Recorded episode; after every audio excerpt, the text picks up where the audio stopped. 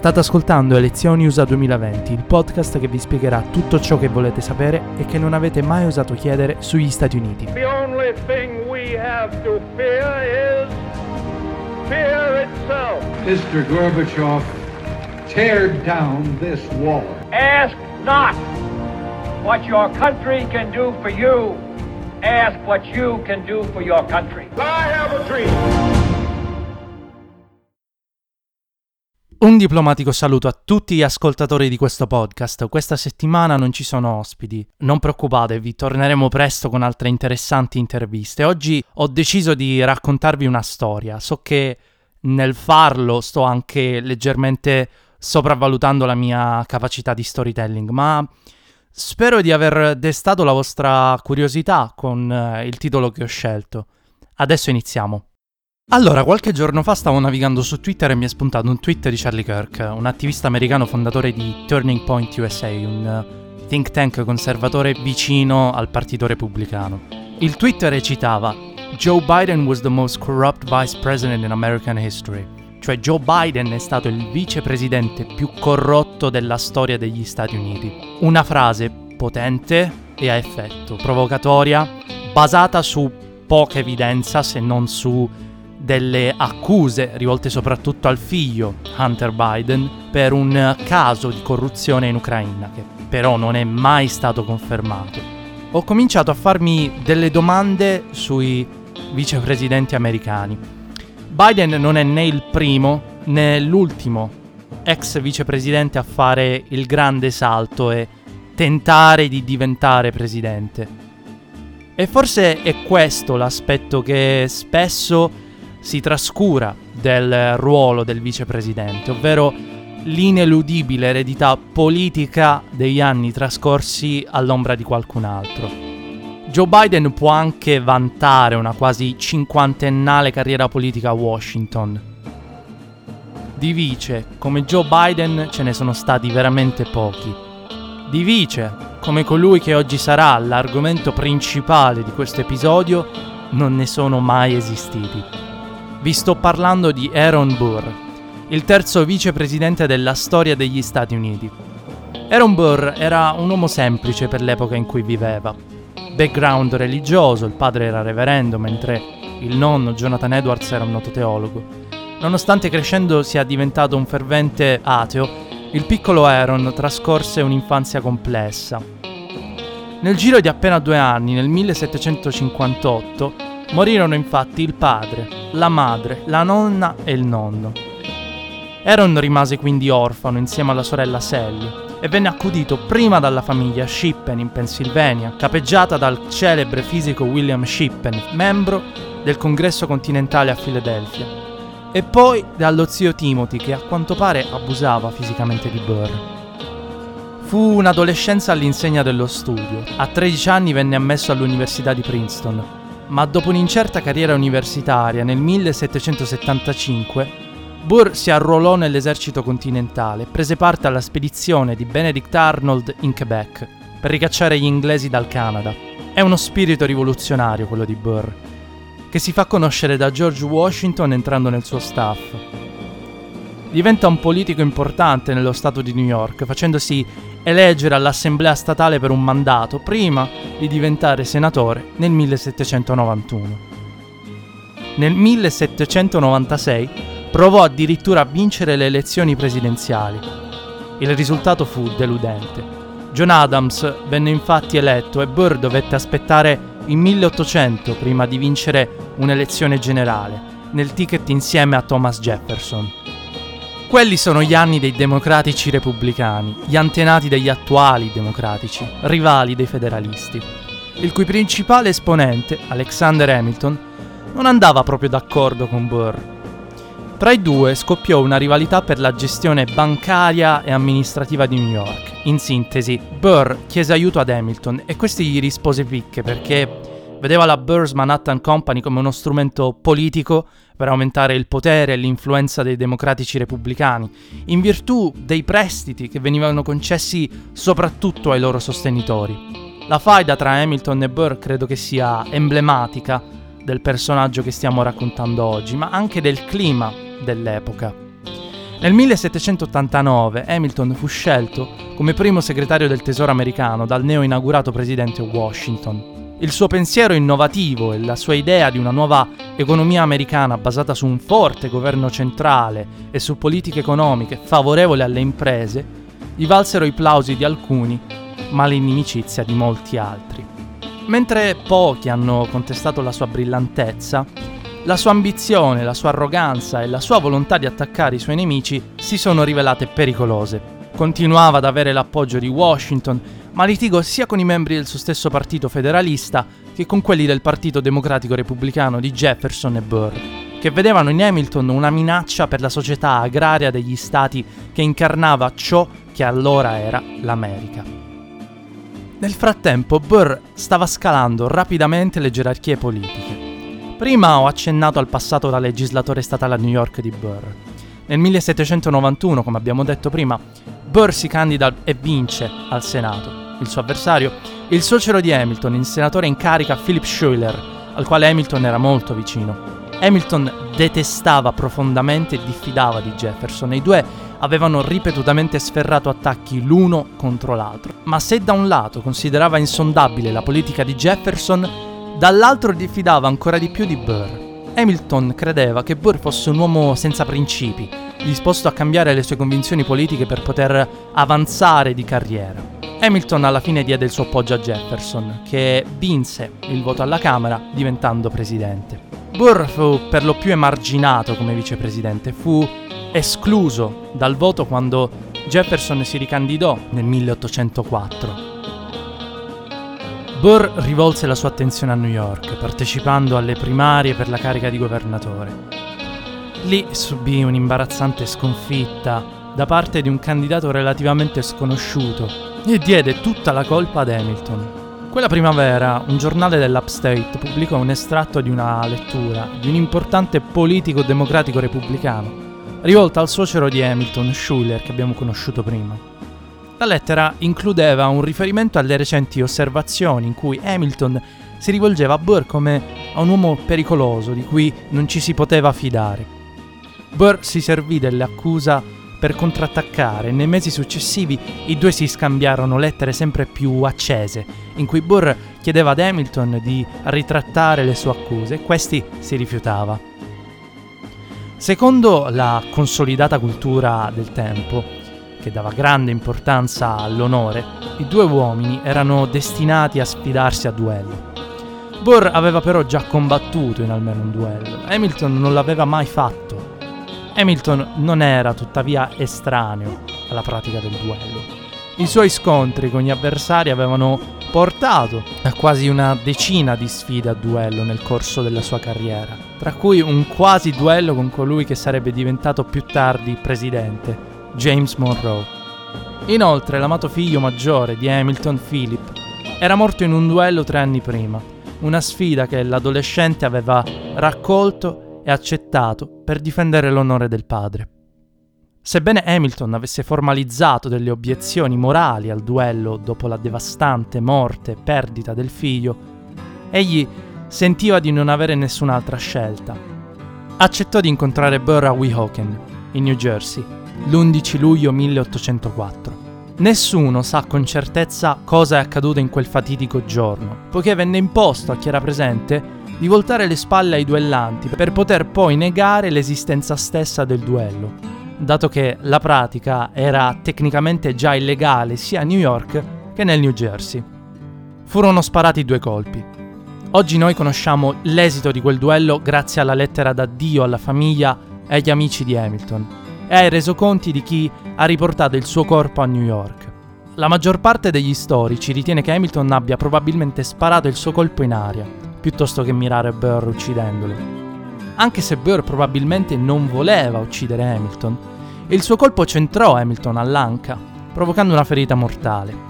Infatti, dopo più di 30 ore di dolori lancinanti, Hamilton morì il giorno dopo. Burr, ignaro del fatto che Hamilton avesse sprecato il suo colpo, era tornato a casa, galvanizzato e convinto di aver finalmente ottenuto la tanto agognata soddisfazione per la sua decennale disputa con Hamilton. Rimase scioccato dall'effusione del pubblico che seguì alla morte di Hamilton, quando decine di migliaia di persone si presentarono e si radunarono per rendere l'ultimo omaggio al padre fondatore. Vi starete chiedendo perché raccontarci questa storia assolutamente di contesto se il tema della puntata è un altro? Beh, perché la cospirazione di Burr non può essere analizzata senza spiegare i fatti degli anni precedenti. Come abbiamo già detto, Aaron Burr era allora il vicepresidente degli Stati Uniti in carica. Il duello con Hamilton pose fine al suo futuro politico già in declino. Finì il suo mandato da vicepresidente all'inizio del 1805. Dopo aver lasciato Washington, Aaron Burr cercò di accrescere la sua fama e viaggiò in cerca di fortune verso Occidente. Allora Occidente era considerata una qualsiasi terra a ovest degli Appalachi. Aaron Burr era un enigma, intelligente, di successo, un personaggio perfettamente equilibrato tra onore e vigliaccheria, tra onestà e mitomania, ma nascondeva anche un lato oscuro. Era un avvocato famoso, aveva prestato servizio con distinzione nella guerra d'indipendenza ed era stato un politico di spicco. E proprio in politica Burr è stato un camaleonte, e i più diffidavano di lui. Veniva chiamato il Machiavelli moderno. I dettagli della cospirazione di Burr non sono mai stati divulgati completamente, ma lui pensava in grande e cercava gloria e fortuna, come scrisse in una lettera. L'obiettivo principale era la creazione di una nuova repubblica nei territori occidentali, la cui nascita sarebbe stata istigata dalla guerra con la Spagna o da un'invasione paramilitare del Messico. La sua campagna si svolse nell'arco di due anni, culminando con l'arresto e il processo per tradimento all'inizio del 1807. Ma andiamo per ordine. All'inizio del 1804 il generale James Wilkinson, allora capo di tutte le forze dell'esercito statunitense, incontrò segretamente Burr, non si sa di cosa abbiano discusso, anche se Wilkinson aveva una lunga storia di interesse per gli interventi militari nella Mississippi Valley, già prima del famoso Louisiana Purchase. Poco dopo, Burr contattò l'ambasciatore inglese negli Stati Uniti, Anthony Merry, offrendosi di aiutare l'Inghilterra ad effettuare una separazione della parte occidentale degli Stati Uniti dagli Stati orientali. Burr non entrò nei particolari, ma alla fine fece parecchie promesse agli inglesi. Mary avvisò l'ufficio estero di Sua Maestà tramite un messaggio criptato e contrassegnato con la dicitura Most Secret. Questa fu la prima documentazione di ciò che Burr disse di voler fare. Nella primavera del 1805 Burr intraprese un giro di prova nei territori occidentali. Voleva imparare a conoscere gli atteggiamenti della gente del posto e reclutare persone per la sua causa. Prometteva prosperità e indipendenza ai cittadini dei territori occidentali e alle potenziali reclute, facendo in modo che tutto ciò sembrasse legittimo e assolutamente patriottico. Il 30 aprile 1805 Burr e il suo assistente Gabriel Shaw partirono da Pittsburgh lungo il fiume Ohio in una barca molto elaborata che sembrava più una casa galleggiante. La barca infatti era dotata di una sala da pranzo, cucina con camino e due camere da letto. Burr andava a visitare le persone a Pittsburgh, Marietta, Cincinnati, Nashville e Louisville prima di proseguire lungo il fiume Mississippi con direzione New Orleans. Si legge dagli appunti di Burr del 5 maggio 1805. La mattina del 5 ho raggiunto Marietta. Ci sono circa 80 case, alcune che sarebbero state definite belle in qualsiasi villaggio del continente. Dopo la colazione arrivarono diversi signori del paese per offrirmi uno sprazzo di civiltà e di ospitalità. Abbiamo camminato per diversi chilometri per vedere i tumuli, i parapetti, le piazze e altri resti di antichità sconosciute che si trovano in questo quartiere. Sono stupito e confuso. Burr rimase impressionato dai lavori che erano stati fatti nella cittadina di Marietta. E appena sotto Marietta, Burr si fermò a trovare Herman Blennerhassett. Blennerhassett era un ricco immigrato inglese che si stabilì con la moglie Margaret nel 1798 sull'isola di Belpré, nei pressi dell'Ohio River. Questo contatto avrebbe permesso alla cospirazione di Burr di espandersi oltre l'Ohio. Burr continuò il suo viaggio, incontrando personalità di spicco, ascoltando gli autoctoni e promuovendo i suoi piani. A Cincinnati incontrò il senatore John Smith e Jonathan Dayton, ex senatore e amico personale di Burr, e ne approfittò per fare una deviazione per Nashville. Lì deve incontrare il futuro presidente degli Stati Uniti, Andrew Jackson, all'epoca uno dei maggiori generali della guarnigione del Tennessee.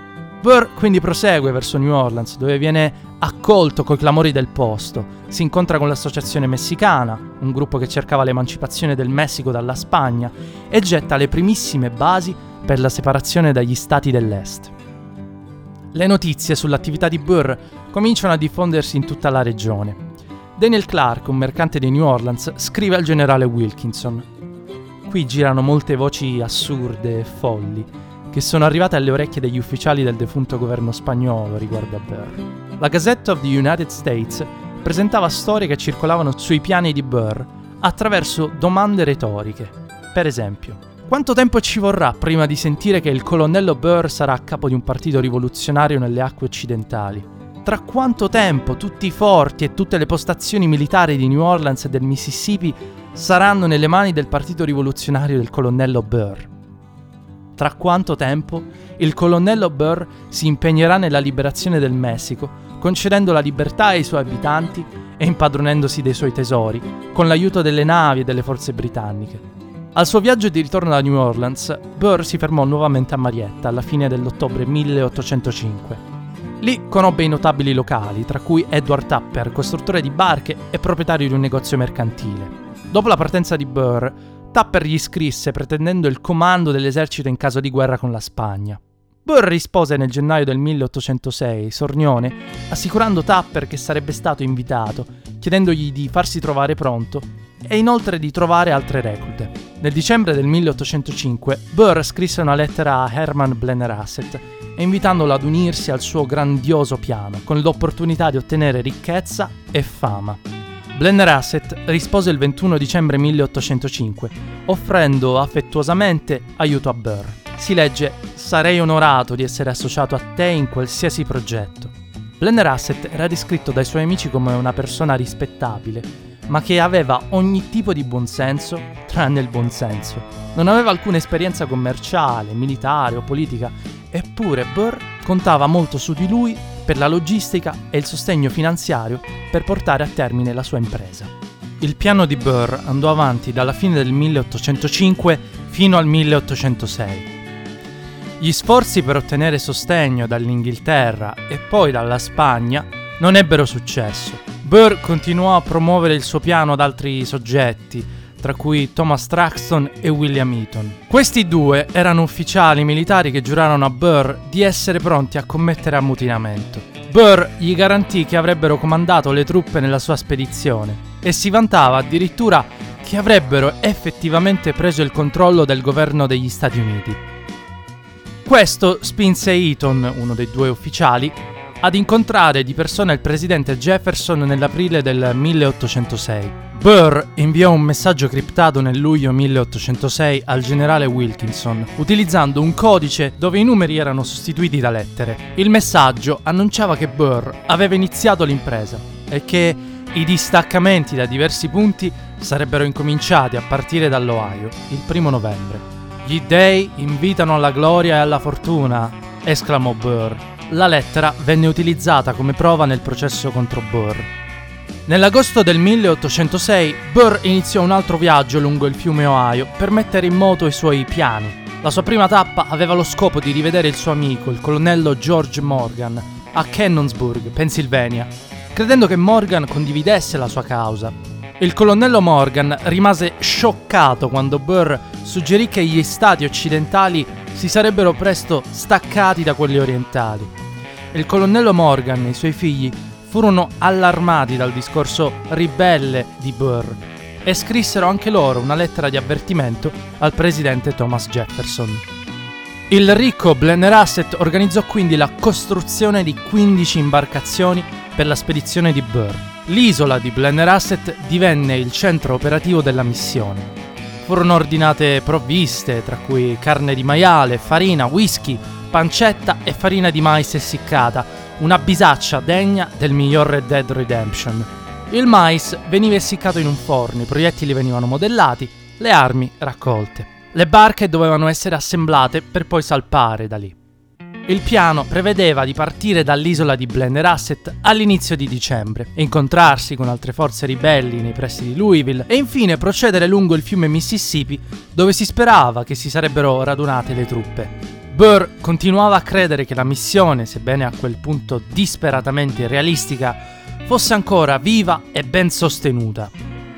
Egli contava sull'aiuto militare del generale Wilkinson, del generale Andrew Jackson del Tennessee e del generale William Henry Harrison, entrambi futuri presidenti. Tuttavia, nonostante l'eccitazione da parte dell'opinione pubblica, le circostanze si stavano spostando contro Burr. Il generale Wilkinson si rivoltò contro Burr senza dirglielo, rivelando a tutti i piani di Burr e trasmise in tutto segreto degli avvertimenti per coprire il suo coinvolgimento nel piano, in modo da uscirne immacolato. Il presidente Jefferson era ben consapevole delle intenzioni di Burr e monitorava attentamente la situazione. Senza l'aiuto della Francia o della Spagna, le risorse disponibili non erano sufficienti per portare a termine il piano dell'ex vicepresidente.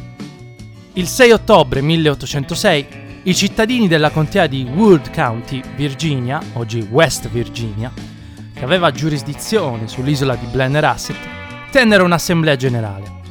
Nel condannare il piano di Burr, dichiararono la loro fedeltà al Presidente degli Stati Uniti e all'Unione, ordinando di radunare una milizia in caso di emergenza. Il Presidente Jefferson e il suo gabinetto esaminarono le azioni di Burr Jefferson sembrava stranamente riluttante a incriminare Burr, nonostante i numerosi avvertimenti dei mesi precedenti. Il 22 ottobre il governo approvò specifiche misure difensive, per poi revocarle clamorosamente pochi giorni dopo.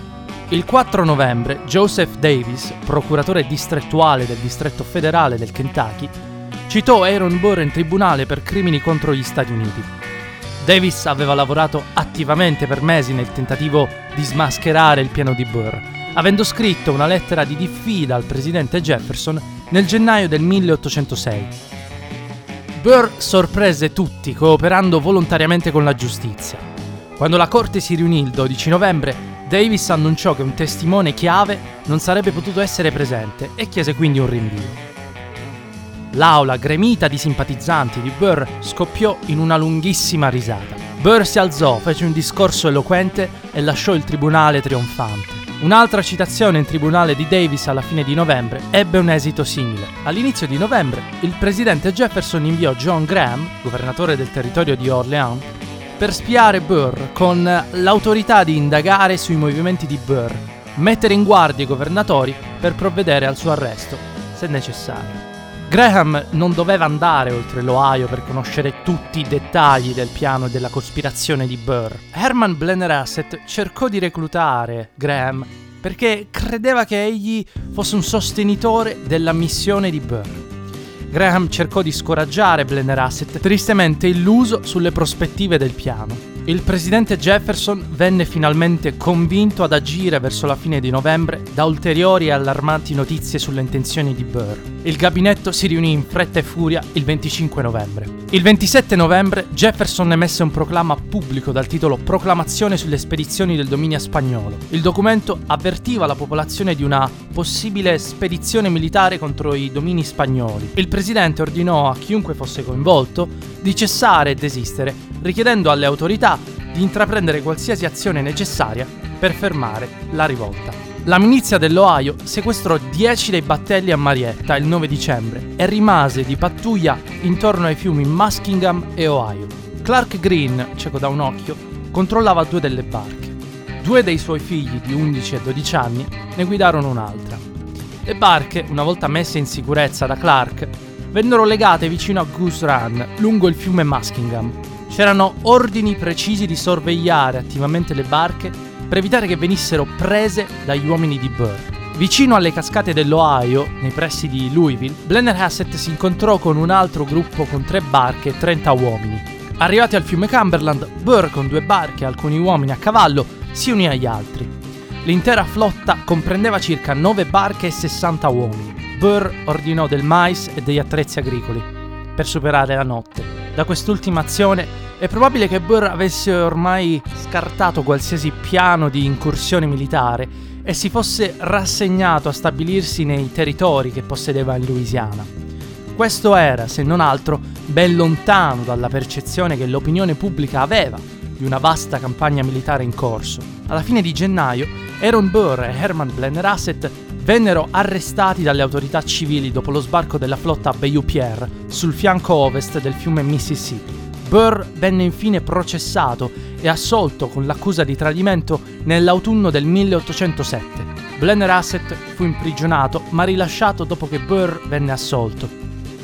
Entrambi cercarono di ristabilire le loro vite e la loro reputazione, ma con scarsi risultati.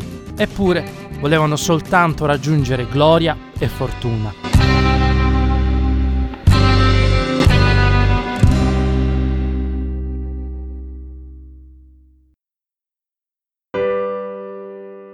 La nostra storia finisce qui.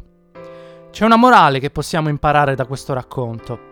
La natura umana è perseguitata da complotti, congiure e cospirazioni, da sempre anche più grotteschi come quello di Burr, hanno plasmato la società americana di oggi.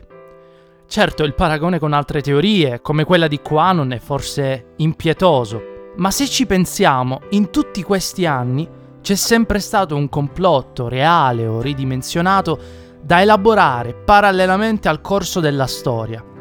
Pensiamo allo slave power, l'idea che il governo americano fosse in balia di un manipolo di schiavisti del sud. Quell'idea era vera e portò a una guerra. Il pericolo rosso, usato come spauracchio dai reazionari americani per giustificare repressioni politiche. Il papismo, ovvero l'accusa che veniva rivolta ai cattolici di essere schiavi del Papa. L'assassinio di John Kennedy, ormai parte dell'immaginario collettivo degli Stati Uniti e simbolo universale di ingiustizia. La democrazia americana è come se avesse bisogno di questi eventi per poter sopravvivere a quello che alcuni intellettuali chiamano, a mio avviso ingenuamente, la fine della storia. Perché a loro volta diventano loro la storia. E quando questo succede, nessuno può dimenticarselo. Perché la fine della storia non è arbitraria, è casuale. Noi ci sentiamo la prossima settimana. A presto.